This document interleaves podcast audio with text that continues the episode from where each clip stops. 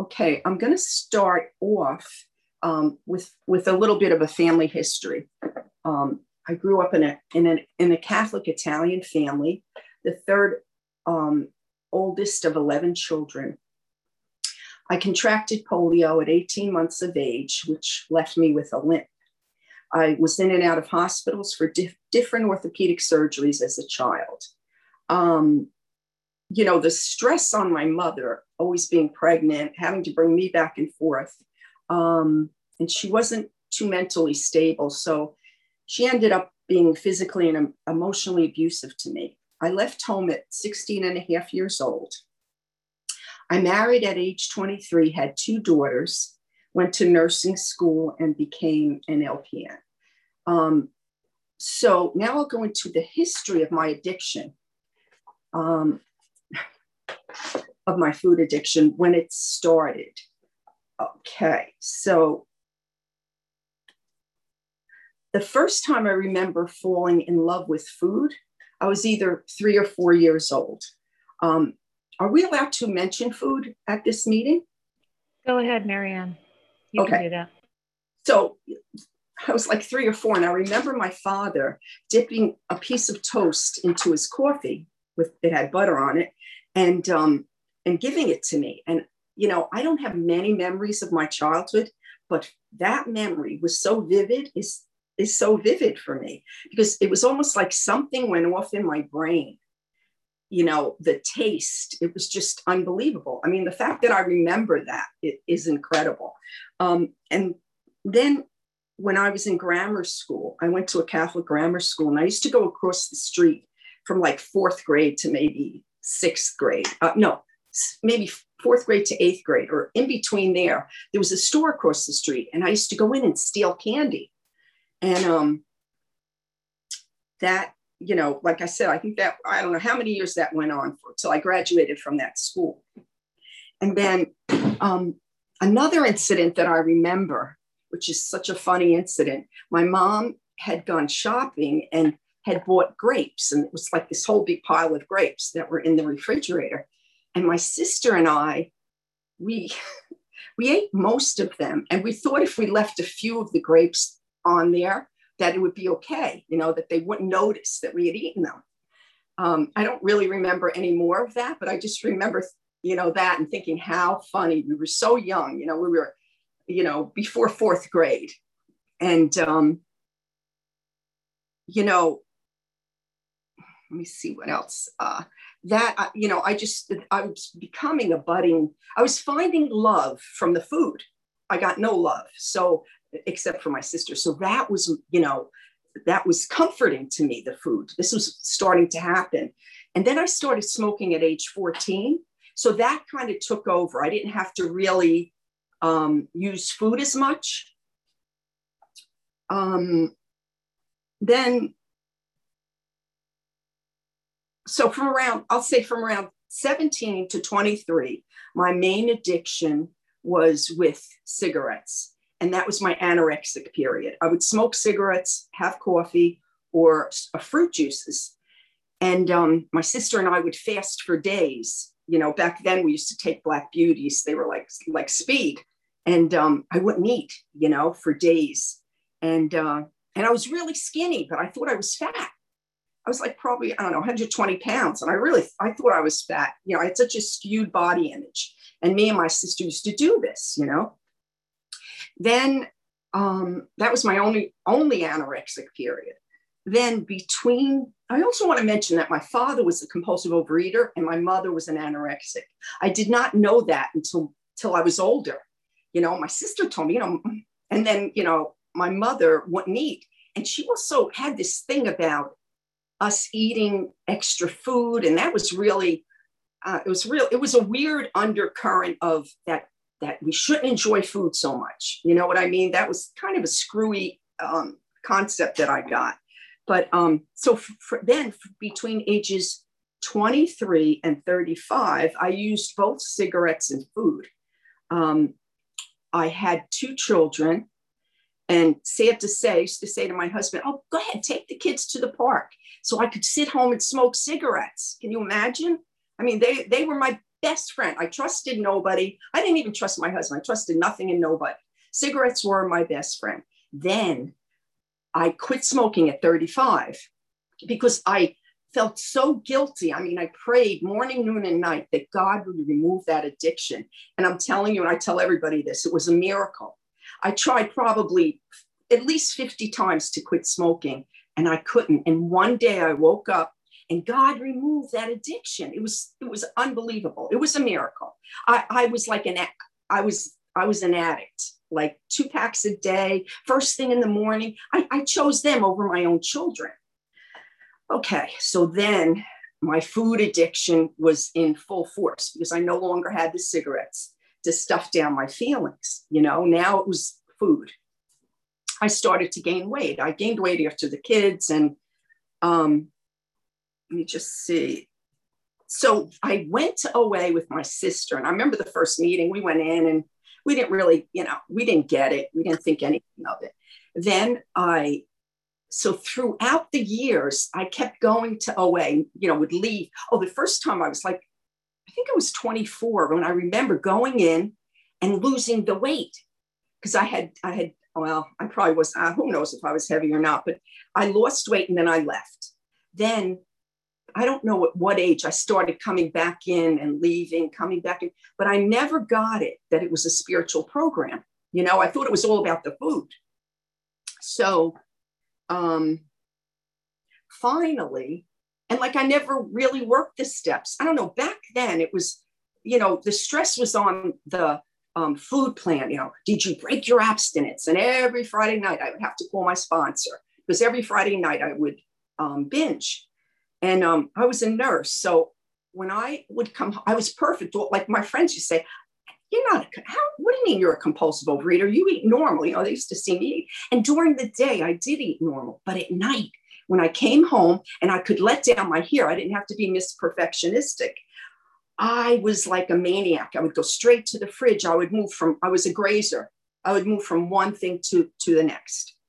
Um, then finally, in I think it was either 2017 or 2018, I came back to OA and it was a totally different story. It was all about the steps. It was about the big book. Um, and I hadn't gotten that before, you know? And so let me just see.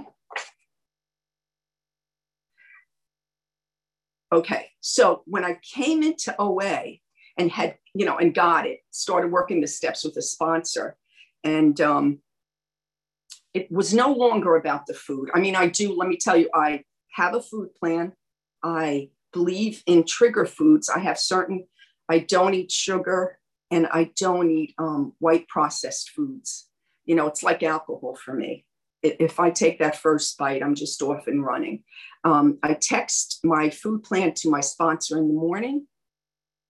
Um, I belong to a, a, WhatsApp group, and she's in South Africa. And um, you know, every day I answer, you know, I go on that app and I answer questions from the big book. And, um, and I also go on the phone meetings. So um, also very important. So, okay, so very important for me are the tools, you know, and they're listed here. Um, I try to use most of the tools. Um, and I think I'll talk a little bit about my action plan. So the first thing I do in the morning before I get out of bed is I pray steps one, two, and three. Um, and then I go have my coffee, and uh, that's when I send my food over to my sponsor. And then, you know, at some point I go back in bed and I, um, I, you know, I'm Catholic. I say the Rosary or whatever, and and then I pray and meditate, you know, to my higher power, and I ask him, you know, God, what is your will for me today? And how can I be of service? Um, just trying to see what else I have here. I'm sorry. So um, I, I am a sponsor and I have a sponsor. Um, I was doing service by moderating and what happened was, you know, it was a seven o'clock beginners meeting. And nobody used to share on that meeting. And like it really started to get to me. I got very um, like I realized that my like my inner child was so fearful. And it was stressing her out tremendously. And i know that you know i no matter how much i asked god to remove my fear it was just it was something that i i realized that i couldn't do anymore. I had to respect my inner child and what she was feeling and um, so i stopped moderating but i do the dash for certain meetings for the phone meetings and maybe one day i'll get back to moderating i don't know but um you know I have learned that yes, I must work these steps, do the tools, and um, read the big book. To me, the big book is, you know, has taught me so much. So, so let me speak about the spiritual part of it that I have learned.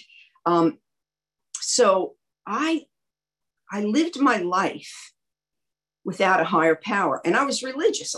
You know, church on Sunday, said the rosary, all that stuff but I had absolutely no relationship with a higher power. And um, the higher power of my understanding was a punishing God whom I didn't even like or trust. So, of course, I had no higher power. But when I came back to OA, I was so sick of, of you know, running the show, of being the, the be all and end all in my life. That's when I started to realize, you know, um, that first step um, we admitted we are powerless over food, that our lives had become unmanageable. I didn't know my life was unmanageable. I had no clue about that. And reading the big book and going through the steps taught me that. And um, when I got to step two, that was the hardest step for me because I had to find, you know, a high, a new higher power, you know, and my higher power. And it took me like two months. Thank God my sponsor was very patient with me. Um, and my higher power today is a very unconditionally loving higher power. And um, I do let him run the show. I, I before I do anything in my day, I I ask my higher power, you know, what his will is for me. And I, I used to be, you know, do do whatever I wanted, rush through life. I I I never, you know, knew about a higher power and knew that he would lead me in the right direction, in better directions than I was going, you know. Um, so my, you know, and I noticed too that if ever I'm slacking off on any of those tools or the steps or whatever, I see my personality change. You know, right away I catch it. You know, I may snap at my husband or, and I say, oh, what's going on here? You know, and um, maybe I'm not making enough meetings or or whatever. You know, so um, I've become more humble, you know. I depend on my higher power. You know, I no longer depend on Marianne for everything. Um, what else? Um, Marianne, do you see the timer up? Five more oh, minutes. Five more minutes. Okay. I'm just trying to think if I'm forgetting anything. Um, you know, OA has changed me. It's changed my life it's changed who I am, how I react to people. Um, oh, I wanted to read this last thing in closing. I wanted to read this. Um, this is a recovery meditation from my WhatsApp group, written by a compulsive overeater. And here it is. Step 11 tells us to seek prayer and meditation to improve our conscious contact with God as we understand Him, praying only for knowledge of His will for us and the power to carry that out. For me, that is a daily, sometimes minute by minute task. As a food addict and compulsive overeater, I face temptations daily and need to be in fit spiritual condition to resist. I do this by making a daily conscious contact with the God of my understanding. Then I'm connected when I need the foxhole prayers like, help me, or I'm in trouble. Step 11 to me is a spiritual discipline to be practiced daily. I do not do that perfectly, but I aspire to connect daily with my God. As I connect, I pray for his will for my life and the power to carry that out. It is easy to get selfish with my prayers, and step 11 helps me with this. There are certain things that I know are his will, such as attending meetings, talking to my sponsor, using the tools, and staying connected to my God. If I am unsure, I pray for God's will and leave the rest to Him.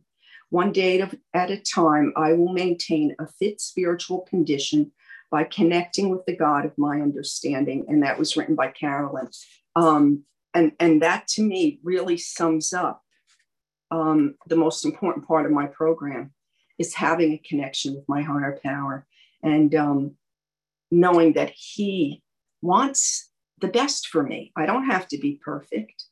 Um, you know, I just do my best with his his grace and his help. And um, I think that's probably going to be it for me. So thank you so much for asking me to share my story. This is only my second time. um, thank you. Oh, thanks everybody.